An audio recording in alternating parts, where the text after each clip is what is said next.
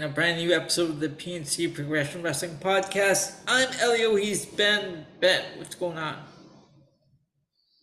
Not too much, man. Not too much. Thank you for jumping on a little early. I was getting a little tired, so I was concerned I might not make it. Um, Yeah, it's on, okay. on, a, we, on we, a really late show. So thanks for jumping on a little early. yeah, we start early. We finish early. Well, and that was the goal. So so um, it works out well.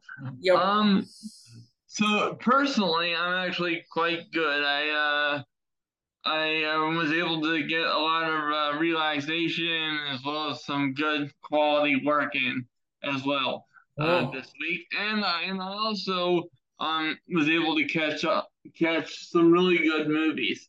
oh, what'd you watch? So the first one was uh The Irishman with Robert De Niro. Oh, Jo- oh, okay. I have that on. I have that downloaded on my computer uh, because I uh, got it a while back. I still have to watch it. How was it? Oh uh, well, let me let me be the first to highly highly recommend that you skip your your you know horror movie perusing and your Tubi perusing, and and watch watch The Irishman. All right. It's tremendous. You know, Um, you, know, you know, it's based on a book, right? Yes. Yeah, it's awesome. The guy who uh, supposedly uh, killed Jimmy Hoffa.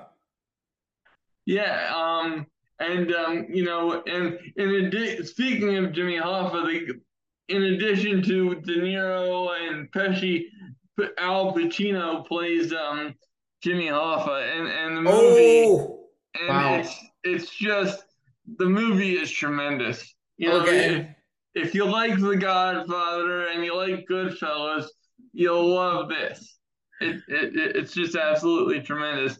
And, and then some of the other movies that I caught um th- this week were um Any Given Sunday, oh yeah, another Al Pacino. I've seen that one. Good movie. yeah, and then um the only other one was uh I think uh what what was the other one? It was it was another it was another football one, but oh yes, the replacement with I was about to say. Reeves. Okay, cool. Yes. Um. So I've been quite busy with the movie watching. Those, you. those are better than the garbage I was watching. what is wrong with me? Yes, I yes. and I then, figured. and then I scared the crap out of you with my posters. Ah. Yeah, yeah. It was uh, it was some kind of mix between uh, Freddy Krueger and the after effects of Bonnie and Clyde when they got uh, when they got blown to bits in their car. Well, actually, that one uh, that I I've never seen. This one, the one I had on my uh, picture when you logged in, I've never seen that one. I I found that when I was looking up another movie. But before we uh, logged on, thank you for saving me from this really terrible movie called Alice in Murderland. Are you uh, are you kidding me? What? Elio, please tell me that's a joke. There's not, there's not really a movie called Alice in Murderland, is there? There is a movie called Alice in Murderland, and you Um, know what? I will show you the picture right now. I I you I can't make this stuff up. So here we go on the fly me- research. Yeah, let me pull you back up on my screen. Hold on. I can't make this Oh. stuff. Are you ready? Yeah. I can't make that up. Look, Alice in Murderland. Oh Jesus Christ. Now let me read you. Let me read you the synopsis. It's Alice's Yeah. birthday, and her sorority girlfriends throw her a themed party. Everyone comes as their favorite sexy character from Wonderland. the, the, the Jabberwocky, Good lord. The, the Jabberwocky wasn't invited and brings murder and mayhem to the girls' night out. It sounds it sounds like a bad porno parody. What the hell is this? Let me tell you something. You want to know how bad this movie is? How bad is it? Take a guess on uh, the scale of 1 to 10. How many stars this movie got? One? 1.9 out of 10. That's how bad this movie is. Well, that's that's not a stretch based on the um based on the description you just gave me. But see, what I do is when I when I encounter like really garbage movies like that, I I don't necessarily stop and sit down and watch it. I just let it play in the background. So I'm like, you know what, I got. I crossed off my list. I can say that it's done. Okay, very good. Yeah. Plus, I, plus, it gives me content to create movie posters. Well, absolutely, and um, you know, I actually I don't waste time watching bad movies if I know it's bad. Right. But it's like, you know, when I watch a bad movie and I'm starting to get the impression that it's bad, I turn it off. Like yeah. you you have much more patience than I do because it's like, like if, I, if, if, if, I'm not enjoying something, it's it's much like it's much like wrestling, folks. And I, I promise yep. you, we'll, we'll get to the wrestling, it, yeah. wrestling in just a minute. I promise you. Um, but um, you know, if I'm not enjoying a movie within like the first 20, 25, 30 minutes, yep. I, t- t- I turn it off. You know, it's like it's like I'll I'll turn the the I don't turn wrestling off because I I have to do I, I like to do this podcast for you guys and hang out with Elio and I take my responsibility very seriously, but I'd be lying to you if I don't turn the volume down on the commentary, especially when it comes to uh, Kevin Patrick. Oh my like, god, he is so boring. And like, but and we'll get into that, you know, on the on the Raw review, which you're gonna jump into in just a minute. But like, it used to be even worse, like in the old days. Like, remember how bad Mike Adamle was? Yeah. And and um, you know, Adnan more, Virk. more recently, Adnan Virk, and you know, Jimmy Smith was slightly better because he had an MMA background um, with Bellator, but even that wasn't wasn't too much better. Like they need to switch uh, Byron Saxton and Kevin Patrick around. It, it, he's so boring. Well, well, it's just. I mean, I would rather. I would rather watch paint dry while eating cornflakes. what? what? fucking guy call Monday Night Raw. you know, it's just, you know, I mean, who wants to do that? I mean, SmackDown. I love SmackDown. Wade Barrett. Yeah, his his commentary is so good. Nope. Um, I particularly um I particularly enjoy his interactions with Zelina Vega on commentary. Yeah. Um, you know, because like they get to they get to team up on Cole, which I always find hilarious. yep. Um, oh, and and actually, speaking of Cole, real quick, and then I promise you we'll jump into the actual substance of the of the shows because we have four of them to cover uh, to, uh, this week. Um, Speaking of Cole, I caught a recent interview that he did um, on the uh, Pat McAfee show. Oh, okay. Um, a few weeks back, and I've come to the conclusion about Cole mm. that surprised me, Elio. He has a lot more charisma and personality than I ever knew he had.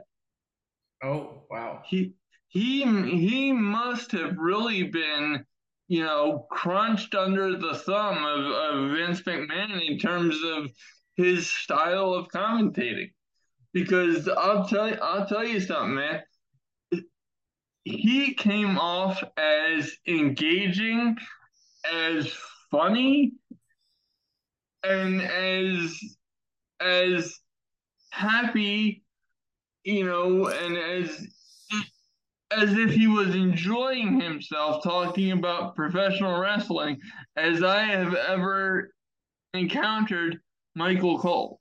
Now, you know, obviously he has a good, really good relationship with Pat McAfee, but but it was still I was very much taken aback by Michael Cole's enthusiasm for professional wrestling now that he's not under the thumb of Vince McMahon. Now, he didn't say anything negative about Vince. He actually gave Vince a lot of credit, as, you know, quite frankly, Vince still should be given a lot of credit, in my opinion, for a lot of different things. Um, WWE related, but you know, it was just um I don't when I think of Michael Cole, I don't necessarily think of like fun, energized TV. I think of like the much more serious, um, you know, broadcast journalism guy that's on WWE TV, like the news guy that he used to be before he came into the company. Mm-hmm. Like he used to cover like war zones before he came into the company. I don't know if anybody knew that, but actually that's what he did before he joined WWE back in '97. So it was it was just very interesting to see a different side of him. Oh. But anyway, I will finally relinquish the floor to Elio to start his review of Monday Night Raw. Elio, what do you have? This was a fun show. I 100% agree with you. Raw, oh was, actually, Raw was my A show for the week. The the okay the opening segment with the Becky Lynch and that brawl with damage control all the way out to the back. Yeah, that was, that, that was a great way to start the show. Yeah, it was it was it was much more interesting than the usual uh, formulaic beginnings to uh, Monday Night Raw. And now my high points I gave to Mia Yum and Mia Ripley. Mia Yim. Or, Mia Yum.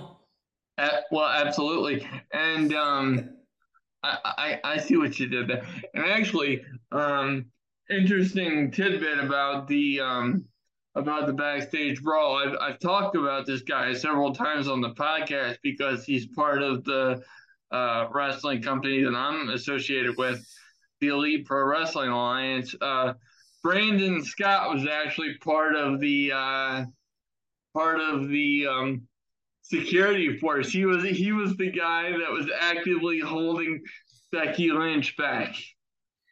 trying And, uh, and also another friend of mine on Facebook, Bill Bain, was there as well. Uh, oh, okay. He was yeah. part of security as well.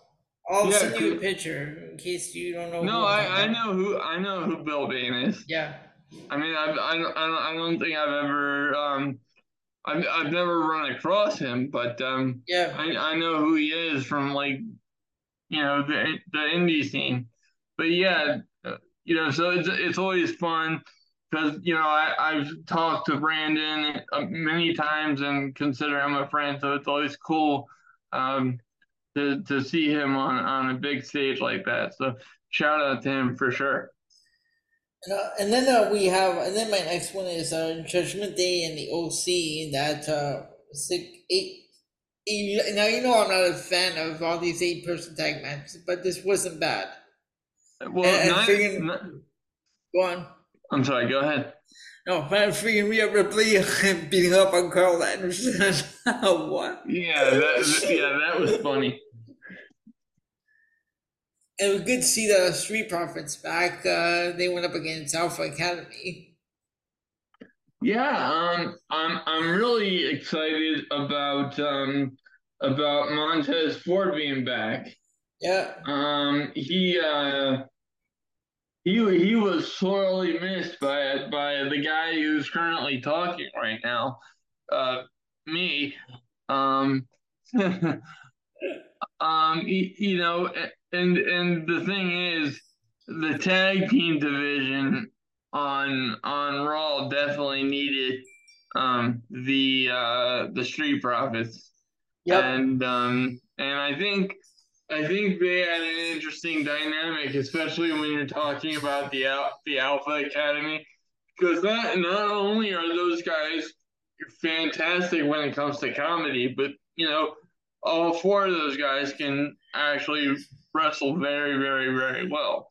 Um, so uh, I'm always down for that, and um, I want to I want to see where these guys go in the future. Now, I really hope now that now that the Street Profits are back on TV now, I I really hope now that Triple H is in charge, we can stop with the teases of the Street Profits breaking up, because I don't I don't think anybody want wanted that or wants that now.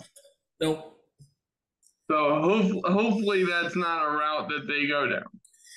And the last two high points I had uh, Candice LeRae, Dakota Kai, and the main event, Kevin Owens and Jey Uso. Yeah, that was awesome. Uh, the only one low point that Dexter Lumis and the Miz because I'm just done with the story. Yeah, it, yeah, it, I want, I 100% agree with you low, low point wise because it's just who gives a fuck about the Miz? The, Miz putting a, a clamp on Dexter Lumis's head. It's just, it's so stupid. You uh, know, it, it's like um, it it's it's you know you know what it reminded me of.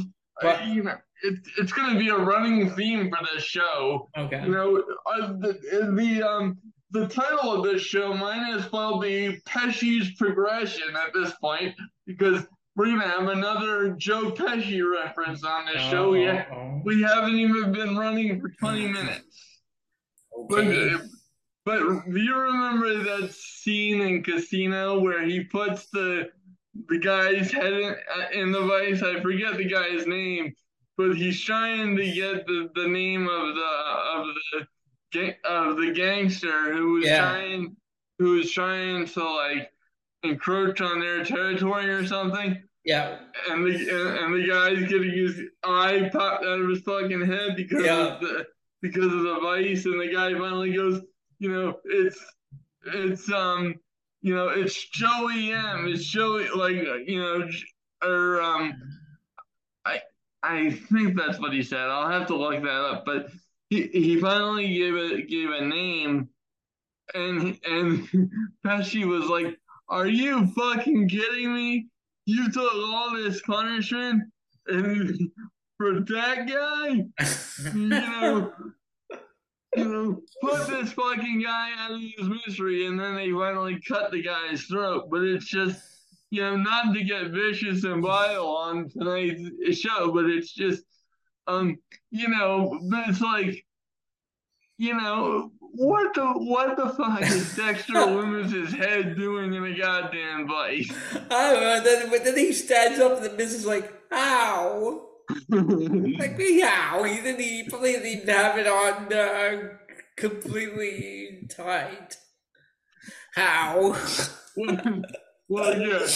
But, like, come on. Well, and, and wrestling and vice maneuvers don't end very well because remember when the great Khali had Rey Mysterio in the vice and almost popped, popped his head like a watermelon? Yo. And blood was coming out of his mouth and shit? Yo. Yeah. All right, so uh, basically, what do you have to um, add or whatever? Okay. Oh, oh, so clearly my thoughts no, what do, what, do, what do you have to add? Uh, high point, low point. Oh, okay. Um, okay. So, um, first, first and uh, foremost, I would have to say, um, the main event. Absolutely. Um, I w- usually I'm right there with you with the eight man tag matches. Mm-hmm. Um I really don't like those. Um, but did this one um, with um, with Judgment Day and OC did really um, really well for me. I love the, the return of the Street Profits. Yep. Um, and uh, that that was pretty much it for the um, high points. Um, low points. I had um, the Miz segment because, or the Miz match because, like you said, who the fuck cares? yep. Um, and then uh, yeah, yeah, that was that was about it, bud. You know, I, over over. Actually, you know what? I will add one more.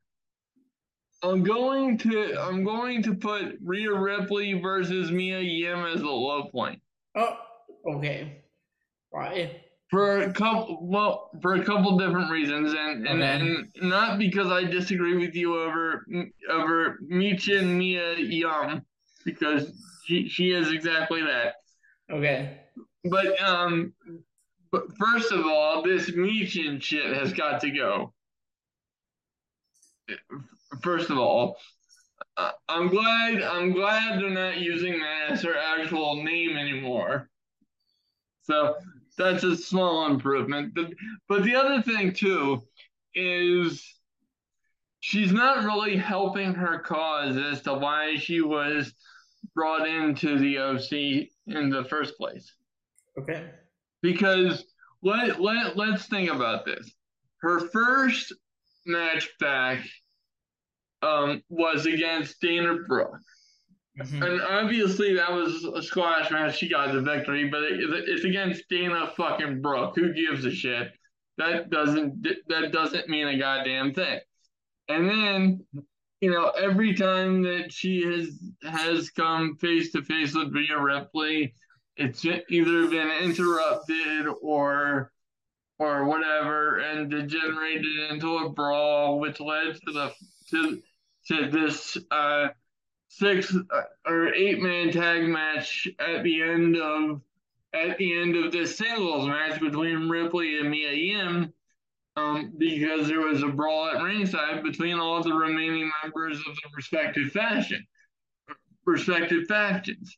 Now, but my my major problem is why, but why hasn't Mia Yim at least looked strong in some capacity here. I, I feel like Rhea at some point needs to take a loss or look like she's about to take a loss Be, to me to Mia in order to make her look like a legitimate threat to solving the Rhea problem because right now she has not even come close to solving the, the Rhea problem. So what value does she add to to the OC? Now I realize it's early on in Mia Yim's return, and I love having her back. Don't get don't get me wrong. It's just logically when you bring somebody the caliber of Mia Yim back, and she's introduced by you know, um, you know, Gallows and Anderson and AJ Styles, you expect a more immediate impact, and she hasn't had that at all. She's just another, she's just another body in the brawl. Right. You know, it it doesn't, you know, so that that doesn't really do anything for me. Okay. Um, but in in terms of um, Monday Night Raw, that was about it. All right. So go on. No, you're good.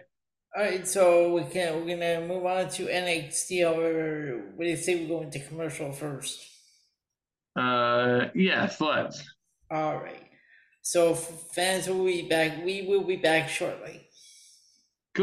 And we are back, ladies and gentlemen, and indeed we have a rarity on the podcast. I never do the NXT reviews because, ladies and gentlemen, as you know, if you're a, a viewer of any reasonable length, um, I don't do NXT because I just I can't put myself through that now based on recent analytics that came through um, just a few days ago and over the last couple months, um, I do understand that we have a large number of new listeners. So let me uh, double back a little bit and, and give you the the um, Cliff Notes version of why I don't cover uh, NXT. Just in two sentences.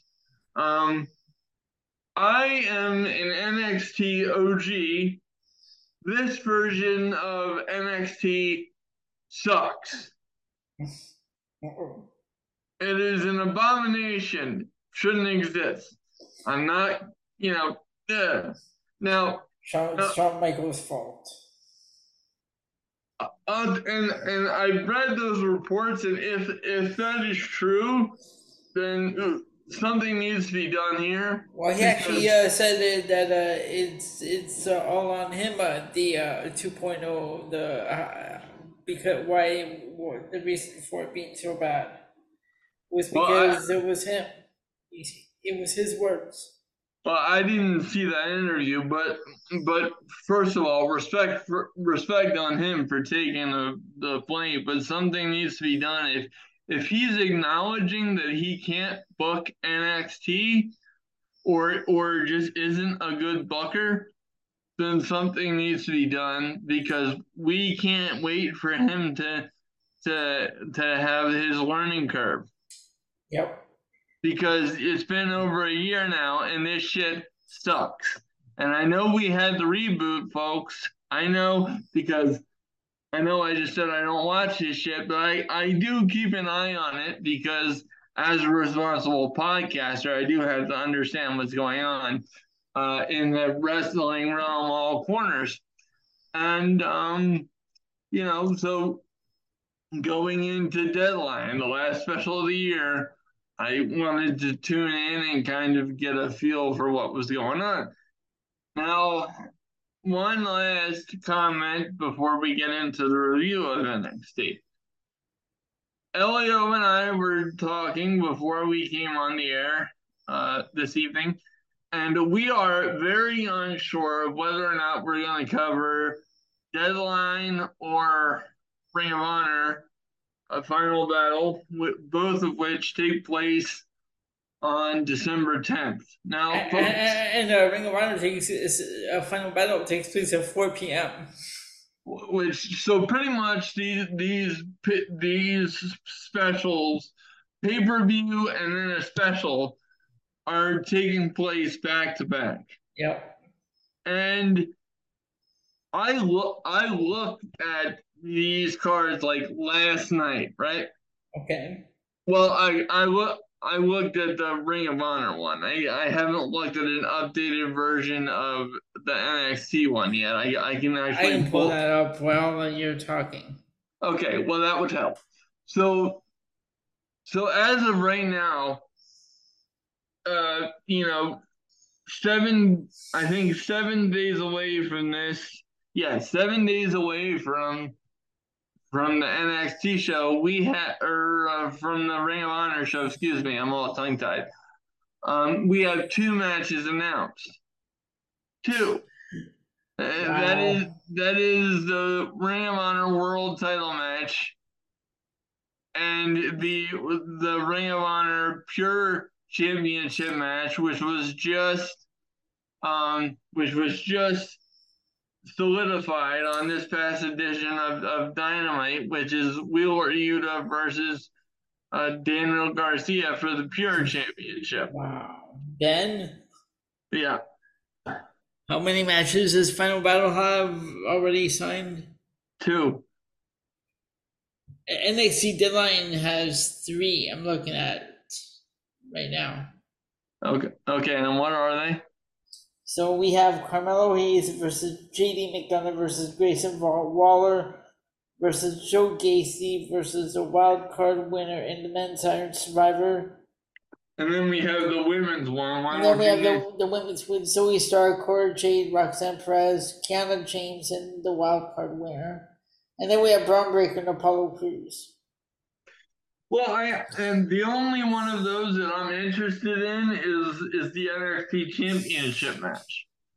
Um, you know, I just I don't care, and that is, and that is no disrespect to anybody um, participating on the NXT card or the Ring of Honor card, um, especially uh, the um, the ROH World Title match. It's just you can't give me two matches a week ahead of time and ha- and, and have me go go into your pay per view and expect me to pay 50 bucks, you know, and only have two matches a week before the show. You, you can't do that. And and that is Tony Khan's problem. Mm-hmm. That's the ROH problem that is co- that is constantly leaking into AEW television since since the coked out and and I maybe I shouldn't say this, but you couldn't, you cannot convince. No, say it. Who cares? You can, you. Well, I'm going to say it because this is my show. Trust me, I don't edit myself. But you cannot convince me, folks, that on the night that Tony Khan made that announcement that he had purchased Ring of Honor, that he wasn't high on coke, or sorry, but he wasn't high on something. I don't know for I don't know for a fact if it was coke. I've never done Ill, illicit drugs of any sort in my entire life. Um, but um, but that being that being said, that that boy was high on something. yeah, I. Okay, you know what, Ben? Speaking of Tony Khan, did you did you read the trademarks that Chris Jericho filed for? No, I have no, I did not. What filed for three three uh new names, three new names. And what are what are they? Disdain Christery. Oh my God! Why? Number two, Christery. Oh, Jesus. And number three, Seltzer ban. Oh, Seltzer Dan. No, okay. Seltzer, Seltzer man. Oh my God, that's terrible. But, uh, what, what, what? Why? Okay, well, this is this is interesting. Um, okay, well, apparently we're gonna have to eat our words here, folks, because um, as Elio was going over uh, Chris Jericho's most recent trademarks. Um, I was doing some additional research on the Ring of Honor uh, pay per view, um, and apparently there have been more more matches added. And yeah, is, they happen on Rampage. I bet. Uh, yeah, because because this one was um this this report was 19 hours ago, and of course, yeah. um, of course, you know, um, Rampage is recorded after after Dynamite, and we haven't seen Rampage yet, obviously. So as of right now, the updated card, the updated card for um for the pay per view is this. So as I mentioned, we have the ROH Pure title match as Daniel Garcia versus Wheeler Yuta. We have the world title match as Chris Jericho versus Claudio Castagnoli. We have a women's championship match, Mercedes Martinez versus Athena. The ROH World Television Championship match. Uh, once again, why does Samoa Joe have two titles?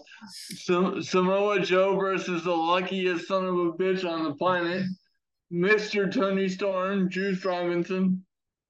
You you lucky bastard.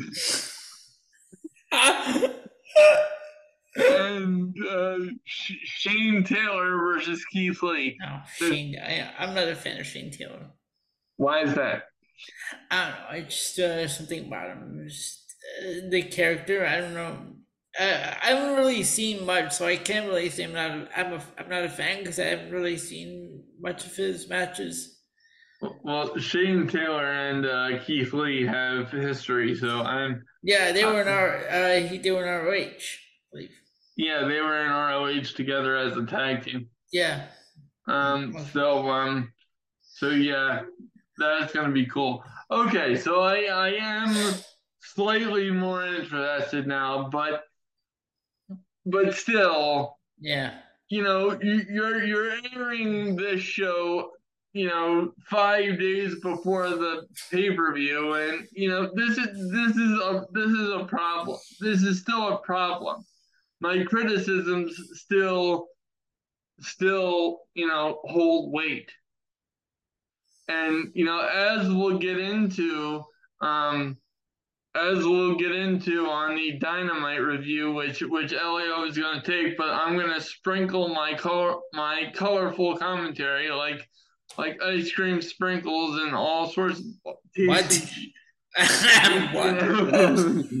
it's gonna it's, it's gonna be delightful, trust me. But well, we have to get to NXT first, though. Yeah, I know. But getting back to, to NXT, um, and uh, our our delightful friend Mr. Shawn Michaels, oh, who did not do such a delightful job on this Oh, that was so bad. That was terrible. That segment was just the worst. Freaking what was Alundra Blaze? What, what was she even doing there? She even said she doesn't watch NXT. Well, well, well okay. We'll we'll get to that in a minute. Yeah, go ahead. Okay, so so the first match, and, and God bless God bless Roxanne Perez because I truly believe that she has a really big potential to be something huge. But Indi Hartwell versus Roxanne Perez, no, no, no. Now that Indi Hartwell is not associated with Dexter Lumis, you know, since since Dexter Lumis got lit up with the red and blue lights and gave her that, you know, farewell kiss, Indi Hartwell might as well kiss her career goodbye because she sucks. This um th- th- this version of Indi Hartwell sucks. Um, Yeah. and uh, Dijak, Dominik Dijakovic is back, ladies and gentlemen. Donovan Ben, what do, what do you think of this look? This new is look? back. And well, let's go to the positives first. Let me bask in the glory. Okay. No, it's not Keith Lee. Although I, I wish we were still basking in the glory of NXT Keith Lee, believe me. Um, even though I love him on on AEW, I'm not bashing Keith Lee in any fashion. Um, but let me just let me just enjoy the moment of having Dijak back on my TV screen, not in a retribution situation. Ah. Are you all right? It's glorious, folks. It's glorious. Should we bring Robert Roode's team back? Well, unfortunately, he had a neck fusion surgery uh, recently. So I saw that. I think, unfortunately for Robert Roode, I think he's done. Um, but it, um, so um, that really sucks for him. But honestly, at this point, I'm I'm more concerned about his long term health than I am about him returning to a wrestling ring. Yep. Um, but um, you know, this is a this is a squash match. Uh, Dante Chen seems to exist on NXT for the purpose of squash matches. Um, but you know, okay, so let's we talk about my happiness about Dijak, and and I'm willing to give this character a try, uh, a fair chance because of my legitimate admiration for Dijak as a as a wrestler. Okay. Okay. Now, with all that being said, his promo sucked. His promo was Um, Charlotte Flair level robotic and bad. That was that after the match. Yes, Yeah. Okay. All right. It was awful. Yeah. No, No, No. but where no, where with the wrestling? Because this is not the the Donovan Dijakovic that we remember. Well, well, no, you're absolutely right. It's not. However, however, this was a hard match to judge because it was just a squash match that lasted less than four minutes. So it's hard to judge a match that's Yeah, less three forty eight. Wow. yeah. okay. so it's hard to judge a match that's less than four minutes. Yeah. But your but your point is absolutely well made. Um, but yeah, this, this promo work, no, no. You, you know, you can't look like, you know, the Terminator and talk like that. No, Yeah. no. no. He looks like he took promo class from Arnold Schwarzenegger back in 19, you know, back in the 1980s. I can't do it. I, I mean, I know, I, I know Arnold made made a pit stop in in the WWE back in '99, but I, you know, I can't do it. Okay. All right, and then we have match wise. Well, actually, actually, we have. I'm sorry. Let me back up a little bit. We have JD McDonagh coming to the Diamond Dojo. Why? Why why is the diamond mine still a thing? Why? I don't know. Because we don't have Roderick Strong. We don't have Damon Kemp.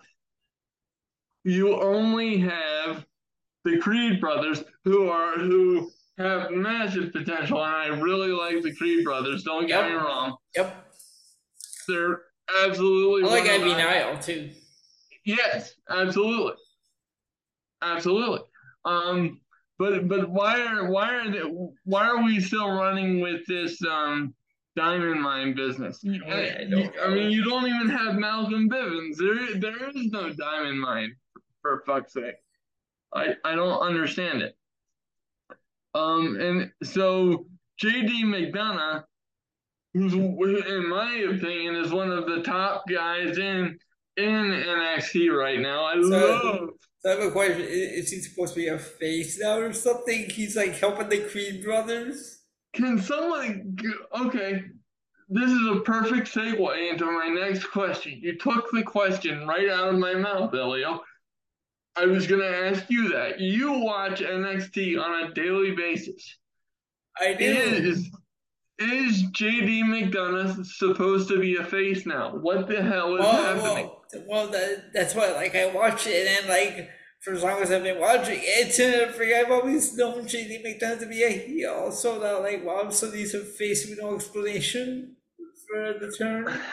I just I don't understand it. I, okay, uh, you know, okay, whatever. Um, and then and then okay, and and then while I'm still trying to wrap my head around J- JD McDonagh as a babyface, which I think at this point is a horrible idea. I'm not saying you can never do it, but at this point it's a horrible idea. You have Indus Sher lined up as their next opponent. Holy Yeah. crap. No. Please, God, no. Who in the hell wants to see the Creeds versus Indus Sher? I do. Okay, uh, okay. Ladies and ladies, you know what? I'm gonna mute myself for that. Thank you. Thank you. Elio, Elio is on timeout. We cannot hear Elio Canella. So we are going to he has removed his headphones. He is on he is on timeout just like his niece would be if she misbehaved while visiting her Uncle Elio. Sophia would be ashamed of you, Uncle Elio. Why would you? Why would you that? I mean, good lord. oh my. you know what? Want to see that match? Jesus Christ. have, have some standards for Sophia's sake. Good lord. Um, so uh, next up, we go to the quote unquote Hall of Fame panel to decide. What a joke. That, that, that was stupid. Go on. to to decide the participants in both the men and women's um, Iron Survivor Challenge matches, which to me at, at this point, and, and once again, folks, it, it's important to it's important to remind you that I don't watch NXT. So, so this, this is why I'm I'm referring to Elio on on on some of these points, and I'm going to refer to him again on this one. But they are trying to push off um, to or to pull off this Iron Survivor Challenge concept as if it's a never before seen concept. Now, to me, Elio, and this is where I want to get your opinion. Does this or does it not look a lot like a championship scramble situation? Because to me, that's what the rules are reading like. Well, you know what? I'm on the Wikipedia page for Deadline, and I just clicked on the link for Iron Survivor Challenge, and it took me to another page where it has the headline Iron Survivor Challenge, and in the paragraph it has Championship Scramble. It says it contains elements of the Championship Scramble, Iron Man, and King of the Mountain matches. Okay, so so okay, there you go. So do you want me to read? You want me to read the whole paragraph? Yes, that, absolutely. Please okay. do. So WWE's NXT features a match called the Iron Survivor Challenge, in which one of the wrestlers are eliminated. I mean, in which none of the wrestlers are eliminated. Excuse me. Two wrestlers start the match, and every five minutes, another wrestler enters until all five participants are present. After the last wrestler enters, there is a predetermined time limit. Each time a wrestler scores a pinfall, submission, or being the victim of disqualification, they gain a point, and the wrestler they pin, submit, or who is disqualified then goes into a penalty box for 90 seconds. The winner of the match is the wrestler who scores the most falls at the end of the time limit. It contains elements of the Championship Scramble, Iron Man, and Impact Wrestling's King of the Mountain matches. Do we know? Okay, well that makes a little bit more sense. Um, so I, I wasn't just um imagining things, thinking nope. of the thinking of the championship scramble when I heard this. Okay. Yep. Um. Okay. Well, I don't feel as stupid now, so thank you for that. Um. not as stupid as what you had to mute yourself for just a few minutes ago. okay, very good. Educated, educated questions is the theme of the of the of the night for the PNC Progression Wrestling podcast. Um, so so as I was saying, we go to, to this meeting of Hall of Famers to determine the participants for both the men's and women's Iron Survivor Challenges match or matches. And I'll tell you what, these were painful to sit through. Uh, as much as as much respect as I have for for all involved, Shawn Michaels, Road Dogg, X Pac, as you mentioned, and I respect her as well. Alundra Blaze, she's a Paul Heyman girl, and I've, I've since done a lot more research on Alundra Blaze, seen some of her matches, and I do think she's criminally underrated. Uh, speaking of criminally underrated, Molly Holly. Um, but um, they're picking the five entrants, and and I'll tell you what, their their back and forth here was just painful. I can't even describe it, folks. It was just it was just you know, I'm in a wheelchair, okay? I I have experienced a lot of physical agony in my life, and and I am not a victim ben, of it. Ben, yeah, keep going. I'll I'll be right back. Okay, and, and ladies and gentlemen, I, I assure you, I am not a victim of anything, but I was a victim of of this sit down with these five individuals just as much as any of the viewers that were watching NXT because this was absolutely awful. Um, and I'm sure Elio will agree with me once he gets back under the headset. I was just I was just describing to the people, Elio, that um, you know I have I have undergone a lot of pain um, a, as a result of my disability and all. Even though I'm not a victim of anything, I was a victim along with the rest of the NXT universe of having to sit through these meet these meetings with these yep. five individuals. Yep. Um. So, unfortunately, this was not the only segment, uh, because we we have to get the final decision later on in the evening. So.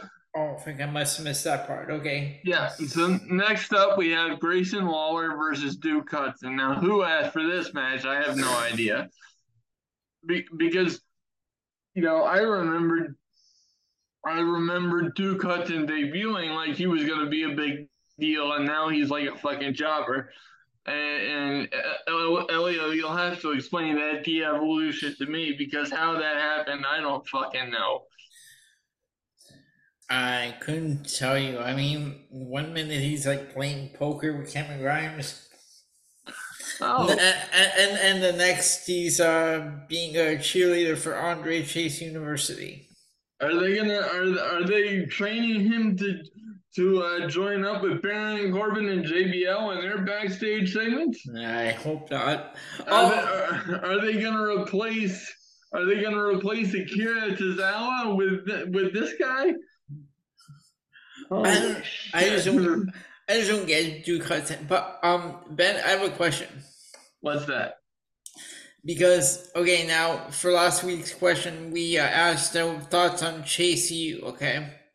Yeah. And having uh having uh i was when i was doing the poster i was looking up pictures of andre chase like the the right the picture he used yeah. Let me ask you have you ever heard of the bravado brothers? No i have not. So they the bravado brothers were part of Evolve Wrestling, you had Harlem and Lancelot Bravado. So Andre Chase is one half of that tag team. Okay. Yeah. So I mean, like, I thought this guy was just another like regular new name they signed. Apparently, he was an Evolve. Okay, well, that gives him a little bit more credibility. Yeah. I personally have never liked the, the Andre Chase character. It kind of reminds me of a of a less entertaining Matt Striker kind of character, or a less or a slightly more entertaining uh, Professor Shane Douglas character. Okay. Um, um, you know, but um, you know, I've just I've never really understood where they're going with Andre Chase and these and and these classroom segments are terrible. They just make me want to stick chalk in my eyes. However, I, I like Thea Hail, especially when she wanted to get her hands on Grayson Waller backstage. Yeah. Come on, that was that part was funny, and it's the only reason I put it as a high point. Otherwise, I could care less about Chase U. Well, that's understandable because I just, you know, even as a part-time viewer of Chase I just don't understand it. But believe me, we're gonna get through the rest of NXT before the the time runs out. This mm-hmm. time it went very quickly between Elio having to mute himself and my rant on NXT. I we burned a lot of time. Sorry, but not really because that was fun.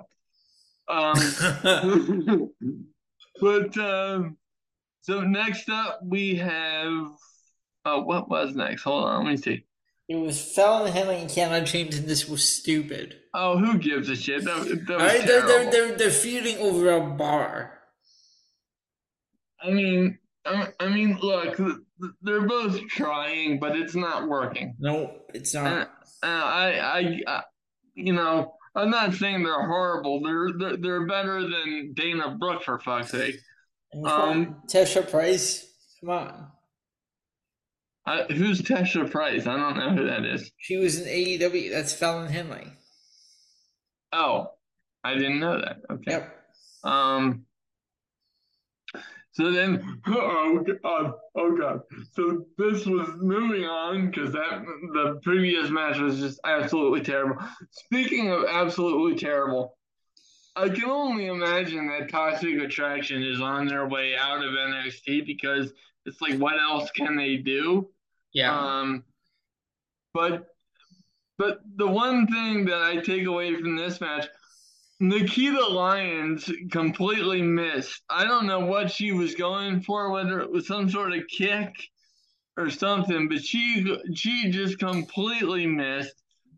She didn't even hit the hit the rope. Well, she oh, hit- did you skip three matches?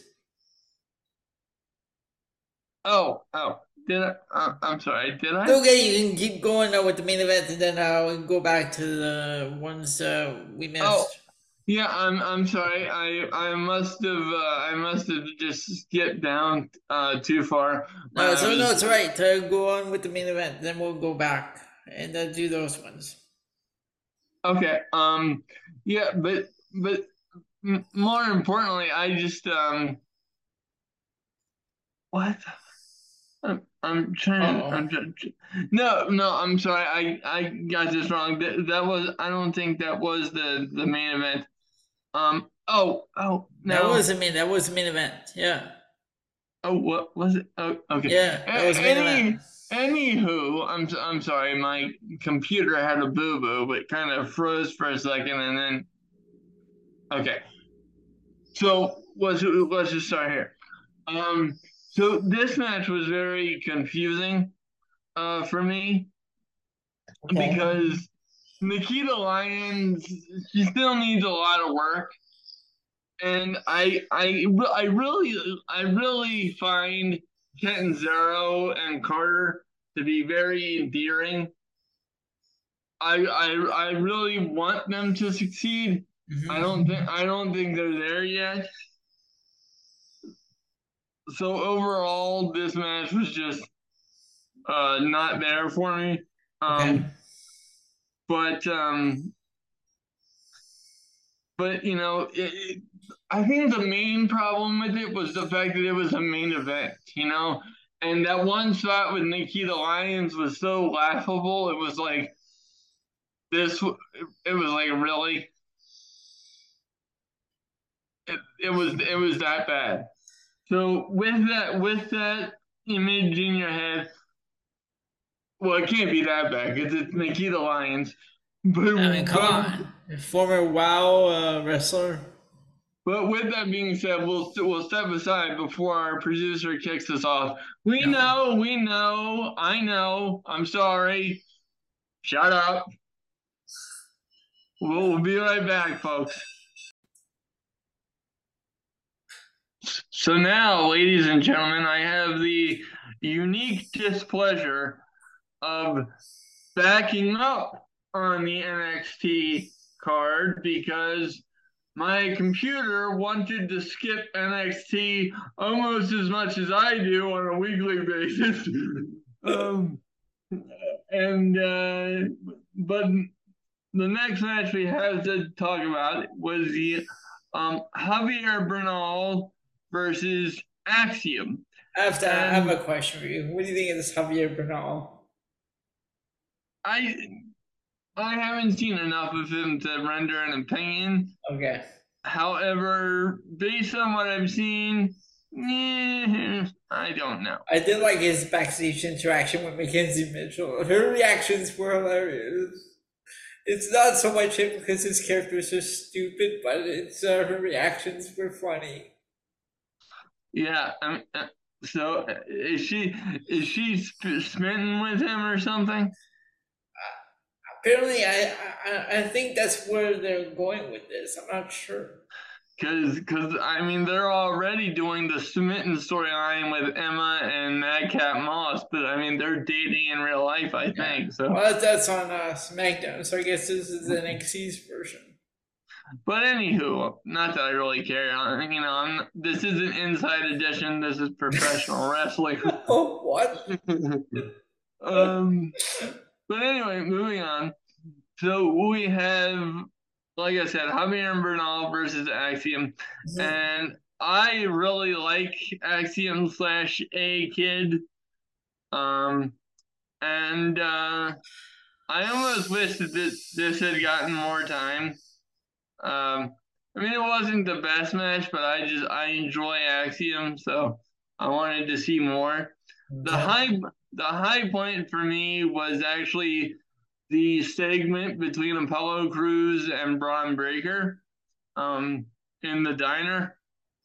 Um, I I I think it was just a nice change of pace, um, versus the typical in ring promo, and um, you know, it just felt like more like realistic and spontaneous and you know, just just really made it feel like more I don't I don't want to say organic because that's a word I hate, but it, it just felt more um yes, yes. Yes. It didn't I think the word I'm looking for was was unscripted. But yes, natural works even better. All right. Um, and then uh, Julius Creed, um, Julius Creed versus uh, JD McDonagh. Um, you know, you're not gonna go wrong with these two guys, but why the fuck? Why the fuck didn't this match end with a DQ? And, and, Furthermore, we'll get we'll get back to the DQ in just a minute. But furthermore, folks, why in the hell is Veer Mahaan getting involved? And I know because we covered it earlier on in the show. I know, I know, and the share of the Creed brothers. I get it, I know. But do we have to see it twice in one night?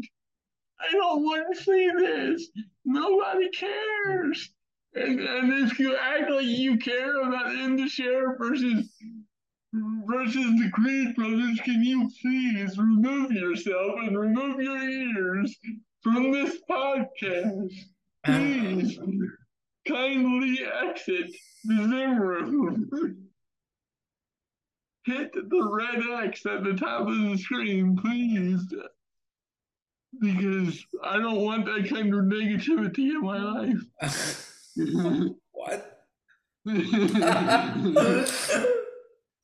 um, good God, Indus Sher versus the Creeds is it's not a big deal. Okay, let's because let's break this down, folks.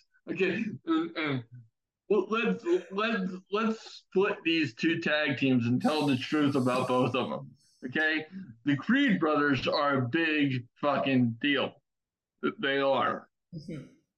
They have proven time and time again that they are the real deal. Now, Veer Mahaan, no. He, they ran big names for him on Raw for like fucking what what, what was it? Eight months, something like months? that. Jeez, he kept yeah. Right when Veer Mahaan finally came, he didn't he didn't hardly speak. He he grunted, probably like Vince McMahon did because he was overly excited. But um, nobody else was.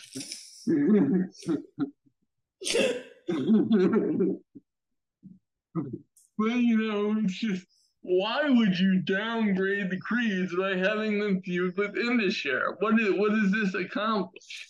Yo. You know, I mean, Sangha is NXT's version of Satnam Singh over on AEW, and nobody wants to see Satnam Singh, period. Nobody wants to see, you know, Indus-Sher, you know, Nobody wants to see the creeds get buried by being in the ring with Indus-Sher. Mm-hmm and if if the creeds beat Indus-Sher, then Indus-Sher shouldn't be in this fucking company. Because how many times have they had chances how long have they been with the company and accomplished nothing? Mhm. I'm not I'm not trying to be an asshole, but I'm I'm just what where's the value in these in these people? I, I don't I don't understand. Then we get a video uh, recapping Isla Dawn's debut. If you don't recall, um, Isla Dawn was from NXT UK, and I do I do remember her though because Isla Dawn is very striking. I think we can add her to Team Yummy. Yep. Yay! It's unanimous, folks. Joy, joy to joy to the world. It's great. Okay. What is going on right now? I have no idea. Anyhow, I'm I'm having too much fun. But um, Von Wagner versus Malik Blade. Oh, so, you know what? You know, okay, I'm gonna say, I don't think Von Wagner Wagner's really trying to improve at all. He's still the same. Yeah, I I don't get it with Von Wagner. No. I didn't get I didn't get it back then. I don't get it now. Yeah. It's just nah, I I don't. And Malik Blade and and Nafe, I got I gotta be honest with you. I see more in them than I do in Von Wag in Yeah. Von Wagner. But how are they going to be used in on the main roster without getting lost in the shuffle? Because if we're being honest, there are so many tag teams already that haven't been used properly. And, you know, those two guys is would only Blade and Enofe would only be added to the shuffle. So I don't I don't know. Um and then of course I already um I already went Oh, over the did the main, main event. Yeah. main I already did the main event because like I said my computer wanted me to move on from NXT as quickly as possible. I was. Um, I'm gonna keep mine simple, short and simple. High points, first match, main event. Low point, everything else. Very good. And and I'll I'll trade you one because I ran long on NXT because I had extra questions and computer problems. I'm gonna be extra fast on my AEW portion of the review, and I give my highs and lows. So uh, All right. So moving on. Let's get into AEW. So, high point right off the bat Brian uh, Danielson and Dax Harwood. Of course, the opening segment with Adam Page and Jon Moxley and that, ball, and that brawl. Absolutely. Uh, low point right right off we have Samoa Joe and AR Fox because I don't know what they've done to Samoa Joe, but AR Fox, if you notice, during this match, he would jump, he would jump off the top rope and Samoa Joe would just move to the side. Well, well, so, Samoa Joe has a history of doing that. Like if you go on, if you go on YouTube, there's a whole compilation of him doing just that. Yeah, but it made, made AR Fox look bad. Well, but that was the whole point of the of the thing. Like Samoa, like I said, Samoa, Okay. Samoa Joe just does that. See, yeah, I guess that must have been like ROH I don't remember, and I don't like I don't remember uh, Impact Wrestling too much. Oh, and well, he, well, he did it in Impact too. Okay. Like if I can, if I can find it, which I'm sure I can, I'll send you the entire compilation. All right, but uh, yeah, uh, this was a little point. Another one I had was uh, Ricky Starks and Ari Daivari, Because why? I, I, I, I you know. Uh, and uh, Willow Nightingale and Anna Jay A S. Anna Jay. Fuck with this J A S bullshit. Okay. And uh, the and uh, the only other high point I had was the Elite and the Death Triangle. Yeah, well, you pretty much nailed um every every single thing I had except for one. I would I would add a high point to um Harwood versus Danielson. I, I Um, did add that one. That was my oh, high oh. point. Yeah. yeah. Oh, did, oh, did you? Okay. Yeah. Um, and and um, you know, for the Death Triangle versus the Elite, yes, it was it was a high point um, for the show, um, but um, you know, we knew how it was going to turn out. I mean, we we Mm-hmm. just knew. Um, so I think the foregone conclusion kind of took the magic out of it for me. Yep. Um, but um, you know that's because when professional wrestling does a best of seven series, it's going to go to seven matches. I mean, when when have they ever had a best of seven series that doesn't go to to seven matches in professional wrestling? You know, it's like I mentioned last week. This is not like the World Series or the, you know, or hockey this is this is professional wrestling. They draw it out as long as they can, and and with the Lucha Brothers, I'm cool with that. But with the Young Bucks, it's like, mm, you know, it's just it's it's the same match time and time again. Now, am I gonna have fun with it? Yeah, but do I want to see it seven consecutive weeks? No, I'm already tired of it Yep. just put the titles on the line.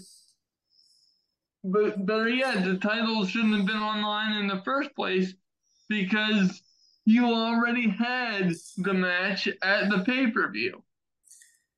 Yep. If you didn't want to back yourself into this situation, don't have this situation with the fucking hammer. Or don't book the elite to come back in a, in a title match. So I mean, this show just keeps getting like, just keeps getting terrible week after week. I mean, I just don't know what to say Oh. anymore. Okay, okay, hold, hold on, hold on one, one second. I'm not to cut you off, but um, can I add one more low point, Yep. Please? I have, I have to. It, Okay. it would be, it would be negligent of me not to mention this. Okay. Um, the Jade Cargill and the Baddie segment. Oh shit, that was bad. Oh my god, just stop. No, no, folks, a, a few weeks ago, running on a month now, I went on a rant both on our show and on Wrestling POV, which my esteemed co-host is a is a is a part of. I love those guys over there. Shout out to Tony and Clay and everybody over there. Um, but but I I went on on the same Jade Cargill rant, and I'll give a condensed version for our new viewers or listeners. Um, I have a significant problem with Jade Cargill because a few weeks ago, prior to her match with Marina Shafir on Dynamite, which sucked. Um, the the AEW Twitter page had been uh, advertising it, and from the first um, advertisement that they posted, the match had been largely panned, and as a result, they just kept advertising it, kept advertising it, kept advertising it, and Jade Cargill got into a back and forth with a particular podcast host, um, and um, you know, called all of her critics, you know, you know, basement dwellers, this, that, and the other thing. And I, I actually said, and I still believe this, fuck Jade Cargill for that, because a lot of what she um, was bashing this guy for could apply to us, but we are not basement dwelling losers. The reason why a lot of that applies to us is because we are, we have disabilities and we do have to live at home with our parent with with um, people that help us out, um, but for legitimate reasons. We're still we're still leading very fulfilling lives and doing awesome things, and I just felt felt like that was a low blow. And then she she goes after people that don't work out. Well, I do work out, you stupid bitch.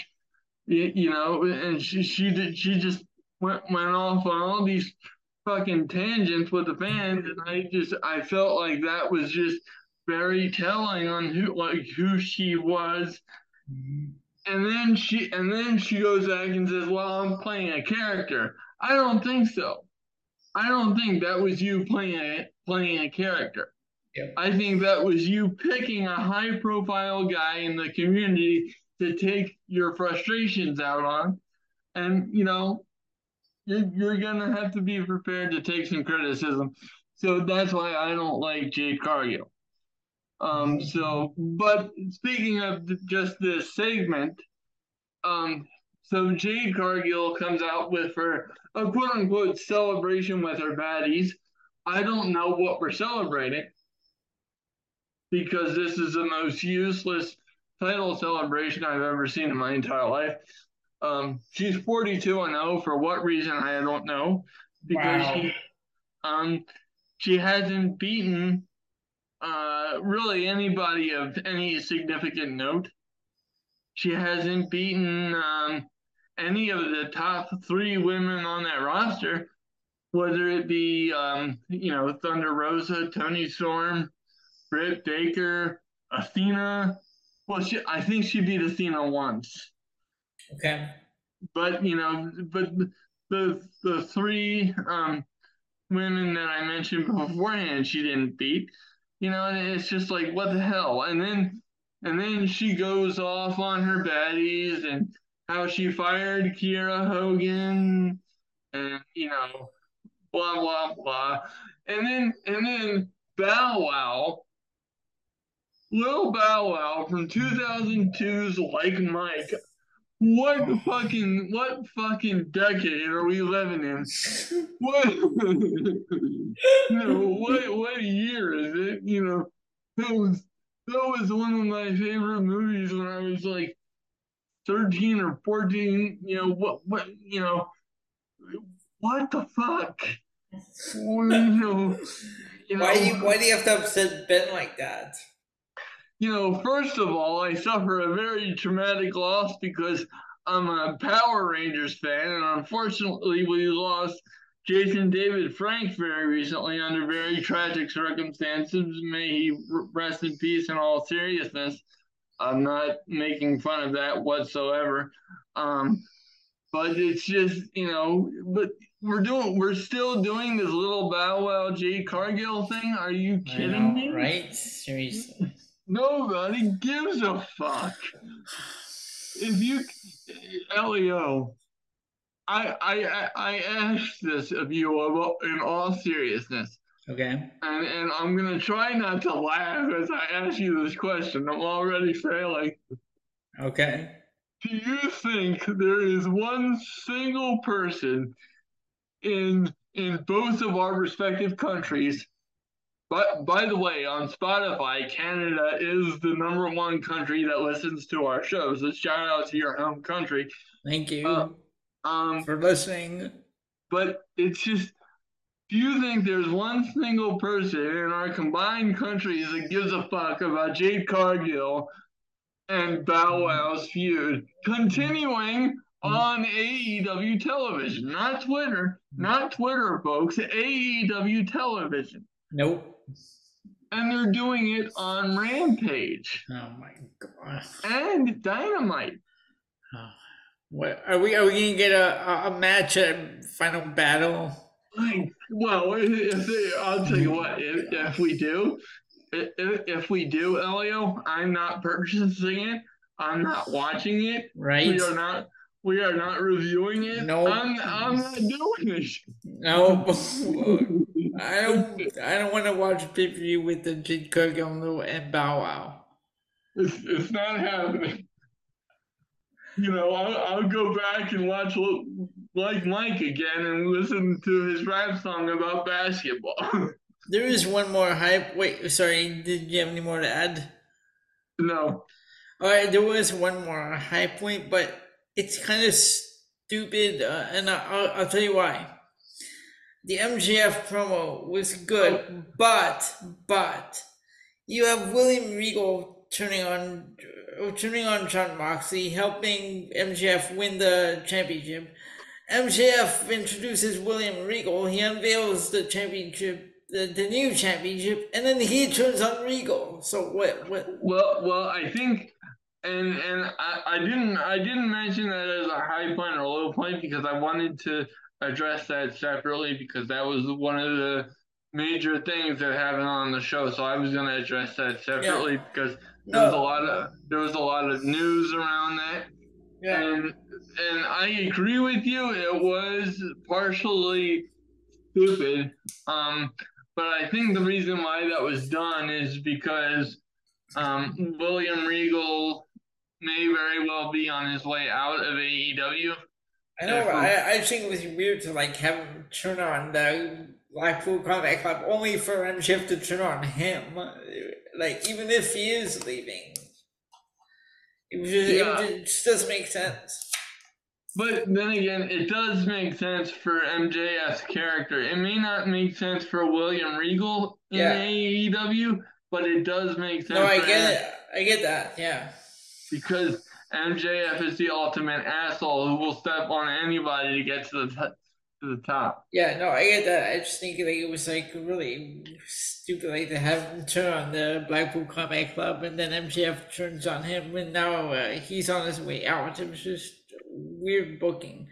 Which, by the way, I read um, uh, a headline earlier, like yesterday morning, actually, that said AEW talent que- is question is starting to question Tony Khan's booking.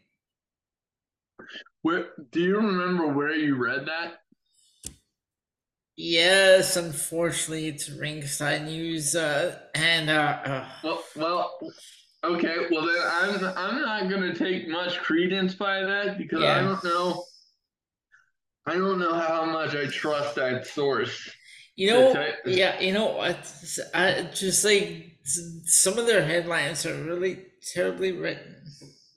Yeah, and and ladies and gentlemen, we're not trying to bash anybody. Let me give you a little bit of background on myself in case in case you didn't know. I'm I'm coming at this from a strictly professional um, aspect. I'm not doing this to bash, just to bash, to get clicks. Okay, I used to work um, in a newsroom as a as an intern for four years um, in the sports department, and my uh, one of my major responsibilities um, was writing backup scripts for the shows, and and and one of the major parts of that was writing stories, obviously, and, and headlines. And, um, you know, one of the things was, you know, don't be clickbaity, um, which I know goes against everything in professional wrestling, so called journalism. Uh, but it's just um, certain certain wrestling websites just violate every one of those and let's be honest, they don't really write stories. They say, according to such and such a report, such and such is going on. So it's not really original reporting unless unless you consider Dave Meltzer an original reporter, which I'm not I'm not bashing Dave Meltzer. I just don't I just don't know if he is or if he's not. I don't know. Um, but um, I certainly don't I, I don't know if I trust uh, ringside news or not. Yeah, I mean, like that's why whenever I see a news item, I wait for the other guys to like post something in the group chat, and then and then I compare to what I find. Or, or you know, you know one of the one of the rules that I that I am that I use on this podcast is I make sure it's true before I say something. Yeah, you that's know, what that's what we do. We, I uh, make I make sure that either WWE verifies it or AEW verifies it or mm-hmm. something because because you know for me, it has nothing to do with with looking with looking stupid according to anybody else. For me, and I don't know about you, Elio, but for, for me, my name is on this thing as well as yours. Mm-hmm. and my name means more to me than anything, um, because, well, for very personal reasons. Um, you know, and obviously my friendship with you and I respect you so much. Um, you know, but I would I would never I would never sully our names by saying something, you know, irresponsible when when you know we could be made to look like morons, and I think that that has been the case so many times in in wrestling journalism. Yep. Uh, you know, and um, all you have to do is is look at the you know CM Punk situation, the Sasha Banks Naomi situation, or even even the Sasha Banks situation from like years back when Dave Meltzer reported that she was crying on the floor. you know, like she she wasn't crying on the fucking floor. Like oh, like, are you kidding me? Get like get a grip. Right.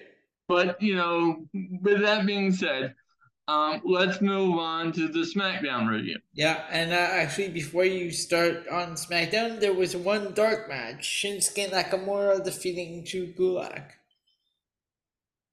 I, I see. I'm. I don't understand the purpose of main roster talent having dark matches. Neither do I. Unless it's for main event, which once again, I don't understand the purpose of main event. I think uh, no, I think the purpose of main event is to highlight the NXT uh, talent to like to take a look at them uh, for future call ups. But it, but but once again, I'm I'm not trying to sp- I'm not trying to sound like a smartass. I promise you, ladies and gentlemen. But is isn't that what NXT itself is built for? Yeah, so I'm not I, I'm not really understanding the purpose of main event. Maybe a main event is like the next step uh, up uh, to being called to the main roster. I don't know. Oh Jesus Christ! All right, go go on. I, I don't know. Let's but, get, um, get SmackDown. But uh, autom- right off the bat, it starts off with a high point. Um, yeah, definitely the the segment with the bloodline. Yep. Um, you know, and uh, it starts with um, you know, Sami Zayn wanting to give credit to uh, the Usos for their victory in uh, War Games, and and Jimmy Uso is like, no, no, no, no, no. I told you backstage, we're not gonna do that, my, my dog, my dog, my dog. and, uh, dog, my dog. You know, um, you know, you're the reason why we won, and, and so on and so forth. And and then Jey backs him up, and they do the the stereo handshakes. And, no, no, no, not bad. You, you see how you also Sami are doing their handshake? Solo standing there with this look like, "Fuck you guys! Fuck are you guys doing?" well well, I love Solo Sikoa. I just. But it was hilarious. Like he stood there, like, "What are you guys doing there?" like, like he's the youngest of them all, so he should be the the goof, but like he's the most serious one. Yeah, I was like, what the hell? And and for some reason, I just get the biggest kick out of that. I don't know why, but I just do.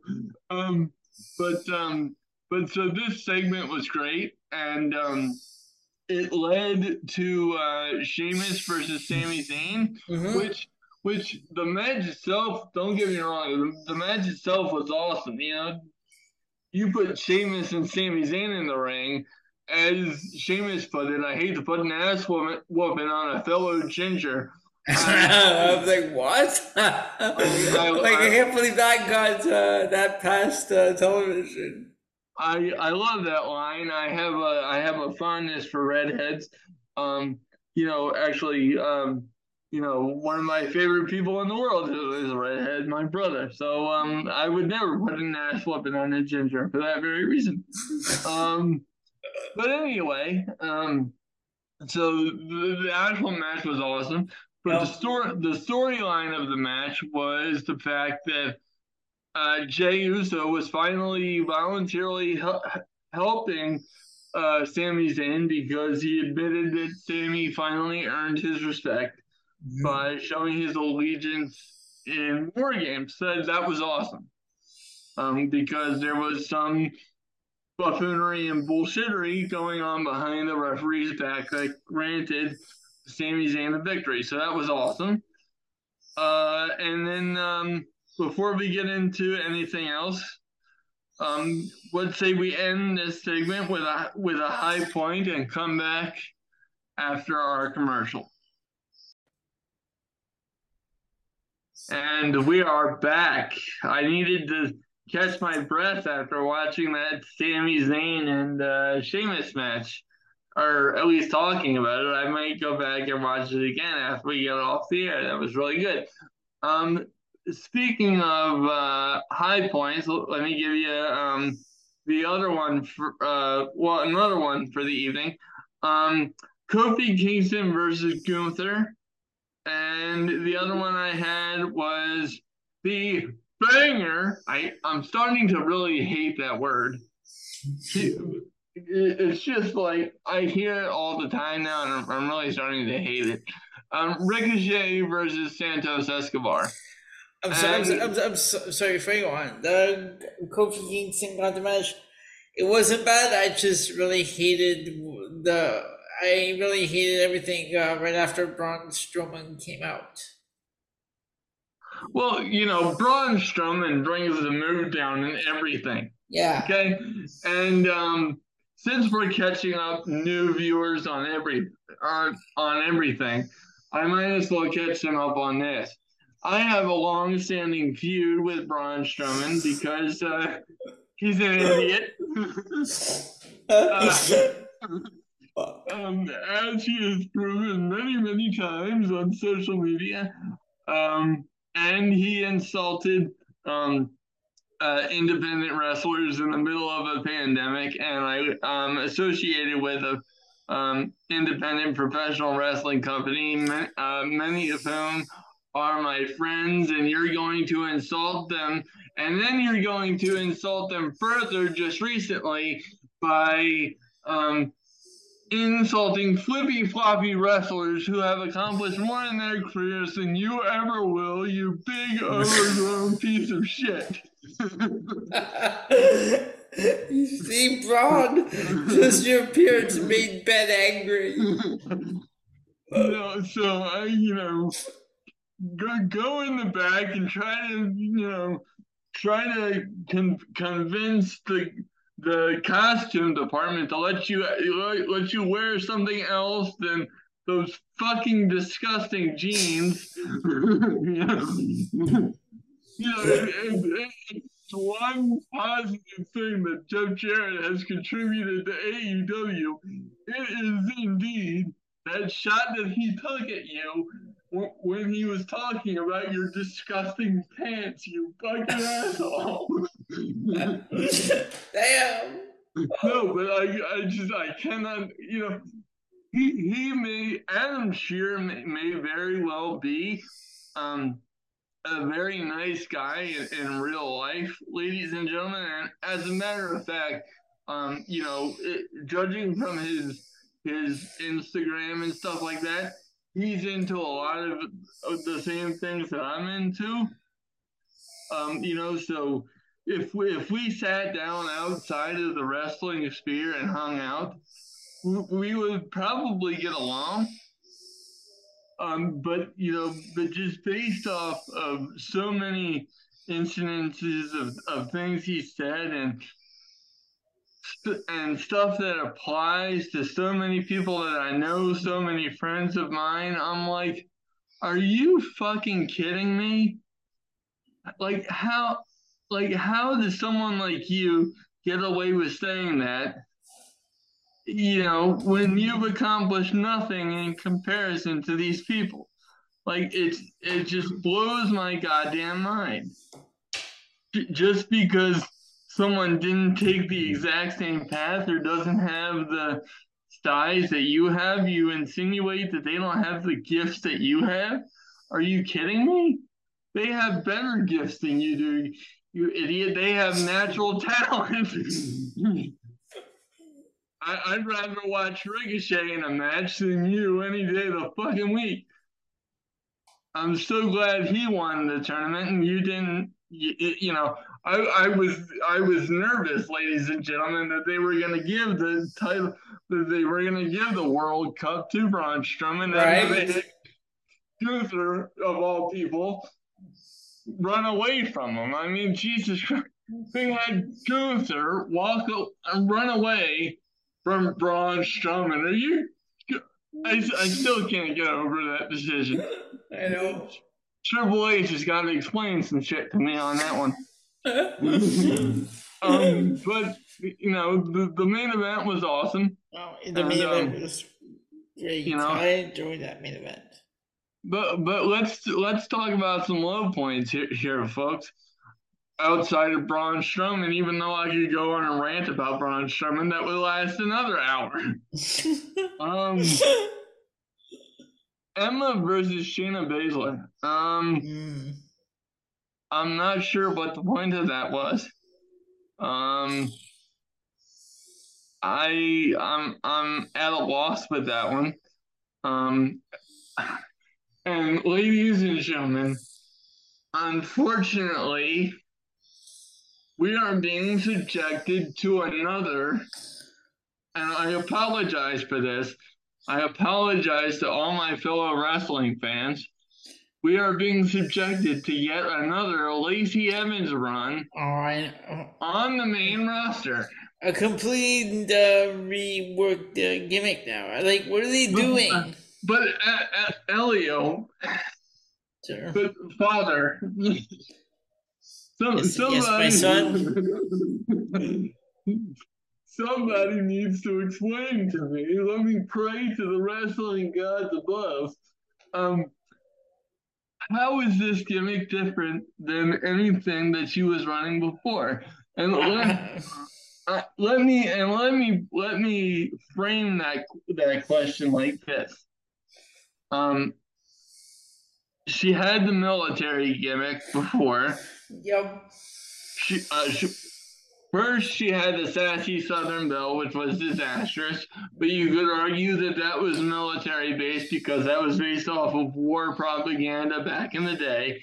All right. Uh, then she had the, um, you know, the the the failed face run Yep. You know, where she uh that just was a fucking disaster. Then she came back as a heel on SmackDown, demanding everybody's respect because of her military record, um, which I already did because that's that's real life shit. That's not just storyline shit. Mm-hmm. Um, and now they run video packages of her in boot camp, even though she hasn't been in the military um, for quite a long time now. So it's just, I'm struggling. Yep. I'm very much, I'm, I'm, I'm, I'm very much struggling as to why uh, Lacey Evans is still employed um, by the WWE. And let me um, before you give your thoughts on Lacey Evans, um, Elio, let me just say, I am not one to sugarcoat or you know pull any pull any punches on this show, as Elio can attest to, or as you've heard earlier on in the show, vis-a-vis Braun Strowman or any number of other topics. Um, but I I do um, have a lot of respect for the the woman behind the Lacey Evans character. Um, I do. Um, but but this shit isn't isn't working. No. And um and I'm I'm struggling as to what is going to make the fans care about Lacey Evans, and it gets to the point where we're trying and trying and trying, and at this point, it's un it's almost unfair to to to the character and to the woman herself, because you know she I mean she's been with the company for so long now. It's just you know, Mhm. it's it's not working because she was in NXT before this. Yep. I mean, you know, so the fact that her and Dana Brooke still have jobs is is is just it's a fucking miracle of of of epic proportions. I don't get it. And, and um, you know, so that's pretty much all I got for SmackDown. What did, what did you have? No, I pretty much have the same things. Um, I have Sheamus and Sheamus and um, yeah, Sheamus and Sami Zayn. Um, uh, again, Ricochet, Santos Escobar. Uh, Gunther and Kofi to right up to that certain point, and uh, yeah, Shayna Baszler and uh, MF for low points. Um, and, oh, and then what? So, what do you think of this Lacey Evans thing? Uh, yeah, I don't get it. I mean, the the army uh, character that they just had her in upon her return uh, was, was terrible, and now they're like um, repackaging her in pretty much similar character. So I don't, I'm Yeah. not sure how this is going to be any different. Yeah, I agree. I absolutely agree. Um, so anyway, All right, so that's all we have for uh, SmackDown. yep. All right, so before we get, because I have a couple of questions for you, but before we get into that, you can find the PNC Progression Wrestling Podcast on Spotify, iTunes, Anchor, Breaker, and Google Podcasts, as well as Stitcher Radio. And you can also, that's with myself and Ben. And you can also find Wrestling POV on iTunes, Spotify, Pandora, iHeartRadio, and TuneIn Radio. That's every Saturday. Very well. And now, and that is hosted by Tony Diaz, Clay Cummings, and myself, as well as our occasional guest, Ben Pearce. The original. The original have you know. Pearce. Yes, indeed. And Ad, uh, Adam Pearce and I will eventually cross paths. God damn it! Because I'll, I'll tell you, but I'll t- I'm not. I'm not. I'm not dressing up as a mailman for fuck. For fuck's sake. And, and, and, and, and, and yet you people still ask me why are you so happy that Vince is gone? They dressed a fellow Pearce who spells his name just like I do. And by the way, for those of you that don't know, P E A R C E, which is how we both spell our name, is not the most common way of spelling it. That would be P I E R C R C E. Um, but the fact that he sent my brethren out there in a fucking mailman costume is fucking ridiculous. And and for that alone, I could have sent Vince off into the sunset. So I, uh, that's it. all right, now um, I have four questions for you. Actually, um, because uh, I didn't ask you these, the ones that we did last night, so I'm gonna put those ones to you as well. Okay, cool. So the first one I have for you is Is the bloodline better with or without Sami Uso? With Okay. and to piggyback off of that, um, I'm not sure with all the success that they're having. I understand why why them turning on Sami is logical, but I'm not sure it's the best move considering how popular it is. Right. Like, it, it, I mean, it would be perfectly logical for them to turn on him, and then for for Sami and Kevin to to um, you know join up and beat the Usos for the tag titles. That's where that's where everybody knew that this was eventually going to go. We just didn't know how exactly we were going to get to a certain point because we thought um because we thought that Sami Zayn was going to do something to inadvertently cost the bloodline at War Games. that's how we thought that this was going to manifest itself. Obviously, it went the other way. Um, but you know, it, is that the best move now?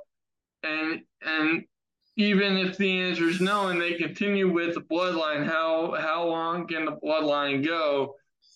Especially with Roman Reigns holding two titles, because eventually that, that that has to stop. Yep. All right. And uh, next question.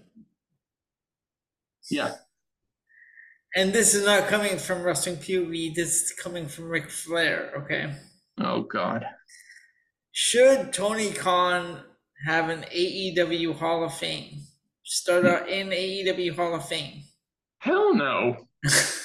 no, no, and, and I say and I say that with with with all kindness and respect to AEW because they've only been around for you know three three and a half years. You have to you you have to build history. You have to build a library. You have to build a legacy. You you know WWE and all those other companies that have Hall of Fames and all those other establishments. You know WWE's been around for you know sixty some years in some form or the other, going all the way back to the WWF. Um, and even further than that, Capitol Wrestling. What exactly? Um, even, I mean, way further back than I've even been alive, and but it's just um, and even Impact Wrestling, which has been around for twenty plus years, um, yeah, but AEW isn't even isn't even close to that in terms of just building a legacy with the fans. But like, what is Ric Flair doing? I like some of the stuff he comes up with. Like, just uh, I yeah, I don't know. Look, I mean, I there's I have a lot of respect for Ric Flair and what he has given the business, and I, I always will. There, there's a reason Ric Flair is who he is to the wrestling business. Mm-hmm. Um, the where where I start to get a bit ups, upset, or at least to raise eyebrows yeah. with him, it um, is with some of the stuff that he says, which genuinely without without being mean or anything it genuinely seems off the wall and odd. Yep. Um and furthermore um i want i really don't want to see him wrestling anymore. Nope. Um i didn't i didn't want to see it um when he had his last match. A, bu- a bunch of my friends went to it actually. Oh, okay. Uh, they enjoyed it. I um, Uh, which I did not. I uh, uh, well, I wouldn't have, which is why I didn't purchase it. You know, I think I think the man has done more to tarnish his legacy. I think he should have. I mean, the reason why he joined TNA or what was TNA at the time was because he needed money because of divorces. He says so himself. I'm I'm not just making that up to be an asshole. He said that himself. Um, and I think since WrestleMania 24 and his awesome match with Shawn Michaels, Ric Flair has done a lot professionally and personally to tarnish his legacy. And it's it's sad because I genuinely respect Ric Flair um, for what he's brought to the to the business, and I I don't know if a lot of the personal stuff is true because it's also conceivable that people could come after him and make shit up because because of who he is. I'm not blind to that either. I'm an innocent until proven guilty kind of guy. He hasn't been convicted of anything. Mm. Um, so on and so forth. Um, but but in terms of some of the stuff that he says on his podcast, it's just like, come on, bro. Yeah. It's it, I mean it's get, it's getting to the point of being like Vince Russo level. Yep. And and it, it it's it's really it's really sad. And uh, next question. This one is actually uh, for this week's show coming up. Yeah. Is Solo Sikoa the next Umaga? I don't know if he's the next Umaga because um, he's not nearly as big as as um. Nobody has the characteristics like so. She went at uh, War Games when he did that that uh, War Cry. Um. Yeah. Um. I think he has the potential to be better um than him. Quite Okay. frankly, I, I, I, you know, no disrespect to Um- Umaga because he was awesome, um, but um, I wouldn't pigeonhole Solo as being the next anything. I, I want to see what Solo can do with his career because I'm excited. Okay. So for for now, I'm gonna say no, strictly out of respect for his potential. All right, and the matchup for this week, we're gonna where it's a little bit different. It's gonna be me versus Clay, Oh God. and we're gonna have uh, champion, world champion versus world champion. We're gonna have MJF versus Roman Reigns. Oh, you're killing me. You're, you're, you're absolute. Oh my God. there has been a murder on the podcast this evening. Oh my God. Ah, Jesus. Um, I can't breathe. I'm, ha- I'm having heart palpitations. I think I'm slipping away. I'm, I'm seeing a light. All right, easy there, drama. no, um, uh, well, I think I think uh, re- realistically, you have to go with Roman Reigns. Yeah, I mean, but I I mean, it'll be it will be a good match for that. Who knows uh, what what fans uh, might uh, what fans would say. So it Well, should be it should be interesting to get uh, see what they Yeah. say. Yeah, I was because both of them are. Like in- that's uh that's the poster I did up earlier today. yeah, but I mean, both of them are at the top of their game right now. So, Mhm. um, but but I would have to say Roman Reigns because he's been on top for forever, quite frankly. But Okay. especially since he turned heel, so you know. Okay. By the way, uh, my record is uh, one and four. I'm like, to me, it doesn't really matter. I don't, I don't care. These, these are just fun. Yeah, like these matches, like putting these matches together. So I don't care if I'm like a one and four, or one and five, whatever. It's just fun Yeah. to do these. very cool. But um, so that brings us to our final segment, wrestling roulette. I've revamped it now. Ben, Yes, sir. this is gonna be a shorter list because I'm slowly putting them all back together in the playlist. So for now, we only have we don't have as many as we had before. Okay, how, how uh, uh, okay? So how many uh clips do you want to play? Oh no, I'm, I'm I just mean like before, like we had I had like over two hundred like themes in the playlist. I'm just being Oh, like okay. yeah. So it's time for Russian roulette. The way this works, I play twenty one clips, to ten seconds, and uh, my co-host has to guess uh, which Russian roulette theme belongs to Ben. Are you ready?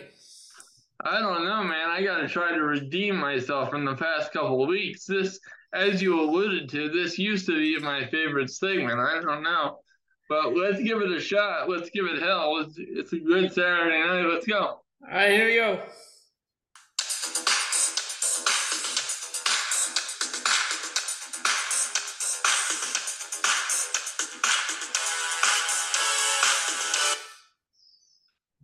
A, a repeat customer on the on the podcast, quite frankly. Uh, is that Am I Smooth again? No, it is not. Remember, I'm starting this over, so I'm starting from the bottom. I'm putting Okay. putting Fair. this starting with WWE and uh, working my way good. back. Yeah. So who was it? So that is the Bodydonnas. Oh God. Yeah, I would have ne- I would have never gotten that All right, track two. Wait, that we're not gonna do that. That's uh, the the um Hall of Fame thing.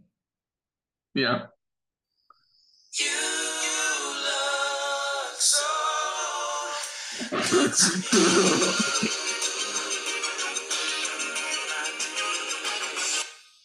Billy, Chuck, and Rico. Billy, One of, the, one of the worst segments I've ever seen in my life. you know, I wonder if they were actually called the Runway because I don't have Billy and Chuck written here. I have the Runway, so I wonder if that was like originally their team name. Uh, I'm well, m- maybe I don't know. All right, so so one and two. That's track two because I didn't count the other one. The that was John Cena's uh, uh theme or Okay. from from some event for WrestleMania, I guess. All right, here we go. Track three.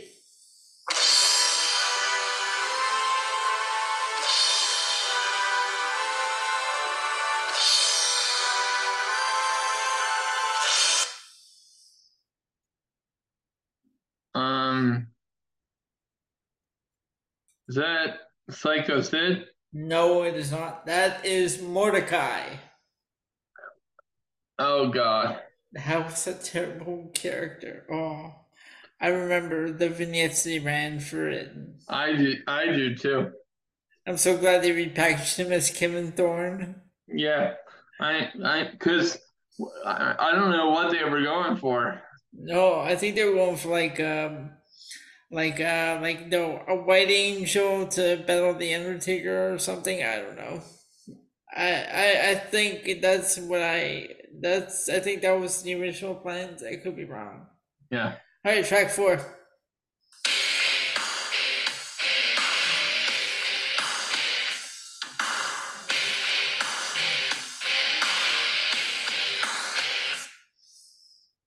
No clue.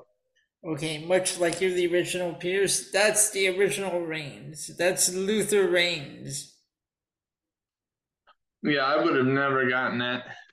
Do you remember him? Yes, I actually do. When he was um like Kurt Angle's assistant. And uh, he he went by another name as well. Before that, he he went by the name Horshu. I don't remember that one. Yeah, that was uh before uh, he he be, they changed it to Luther Reigns. All right, track five.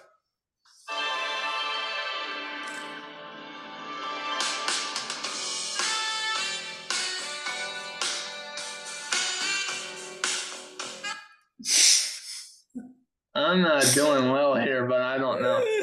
that is uh, Rick the Model Martel. Oh, okay. All right, track five. Okay, track six. Here we go.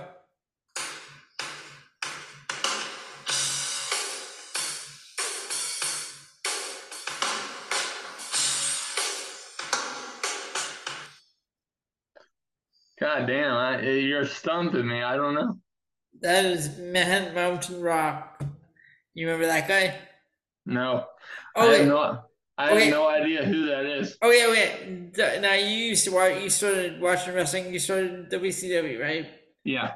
Do you remember a wrestler named Max Payne? Yeah. Okay, that's that's Man Mountain Rock. Oh Jesus. Yeah. I I don't remember that gimmick at all. I mean, I rem- I remember Max, but not. No, Max. Uh, th- this was uh, when uh, he joined the WWF. They changed his name to Man Mountain Rock. Jesus Christ. Yeah.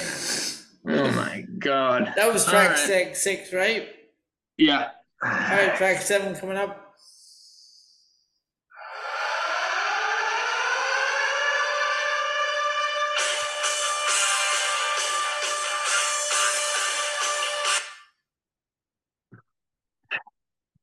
This is gonna be an all-time low score on this uh, wrestling roulette. I Now remember, now remember, this is only we're starting from scratch. We're starting from scratch with this list, so I have to add more this week. Okay, well, I I don't know. I have no idea. Okay, that is Saturn, Perry Saturn. Okay, yeah, well, I would have never gotten that anyway. It surprises me because I Sorry, go on. Which surprises me because I love Perry Saturn. All right, here we go. Track nine.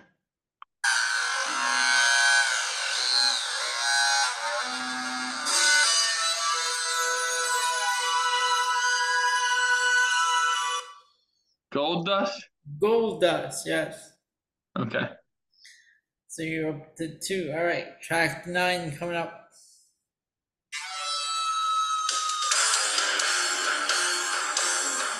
Oh, no, we're not doing that. That's the WB Superstars theme.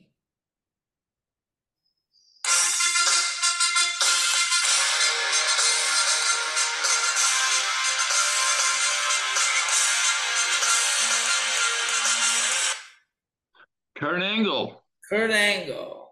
All right, you're up to three. Yes, sir.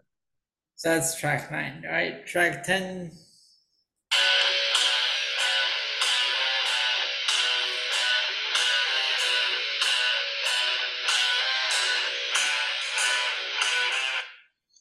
No idea. Do you remember Sylvester Terkay Yes. from EC? Okay, that yeah, that's his theme. Oh boy. I don't remember anything from that ECW. Yeah, that ECW sucked. All right, 11. Here we go.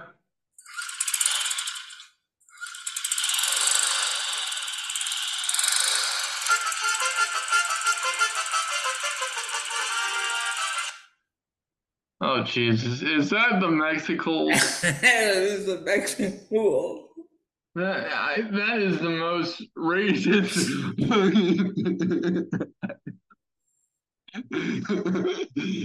I mean, Jesus. You know, as I've stated, folks, I am not the most politically correct individual, but that is the most blatantly racist thing I've ever heard. Are you ready? That was track 10, right? I think that was track 11. 11, okay. All right, 11. Okay, so track 12 coming up. Here we go.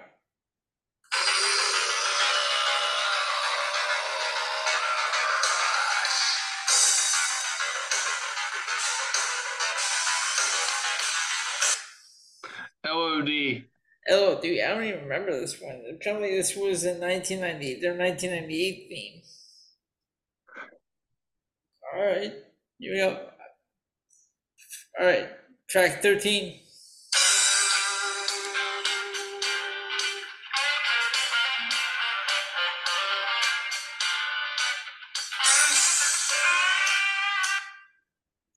Uh, Bart Gunn. No, it is not. That is Jeff Jarrett. I don't care.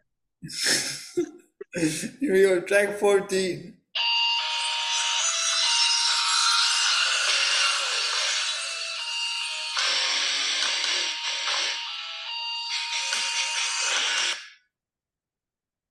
Didn't really catch mo- most of that, but I don't know. Oh, okay. Here, let me play it again.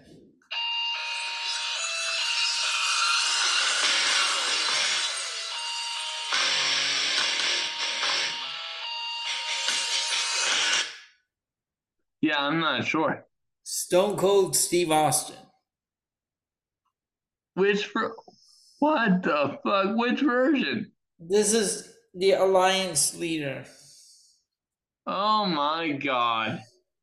That was the worst sound quality I've ever heard on, on one of his songs. Okay, that is track 15, right?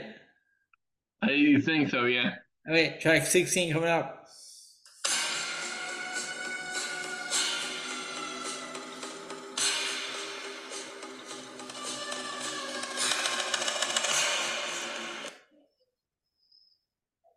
I have not a clue. That is Papa Shango.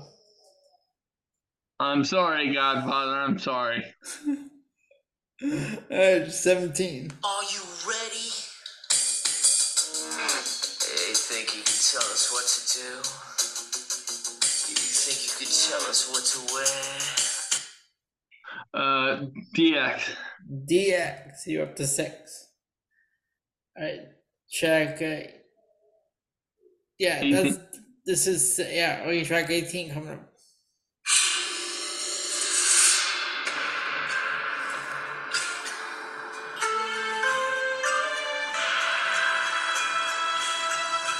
Probably one of the worst themes.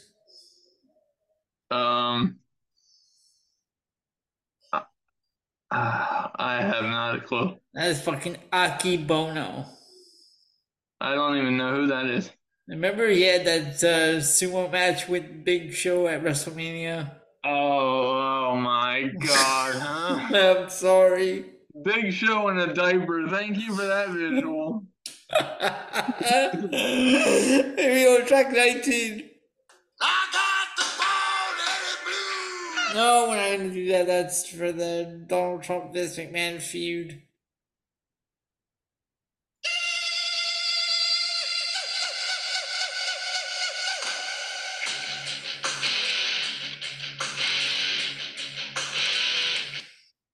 Tatanka. The talk, that's his heel theme.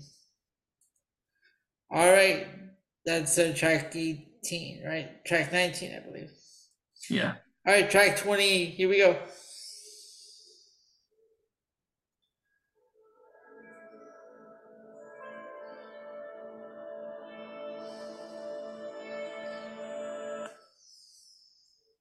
How am I supposed to get anything from Yeah, that? you know what? That's uh that's the Rock's theme with the, that long intro. Oh, okay. So I'll give you another one here.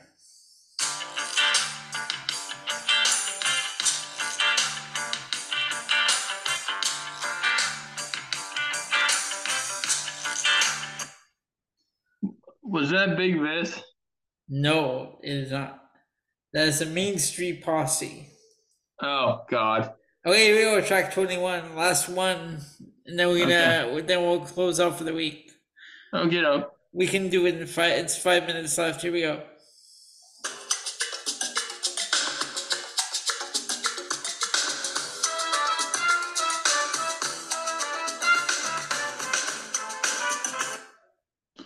Sounds like Koko B. Ware, but I know it's not.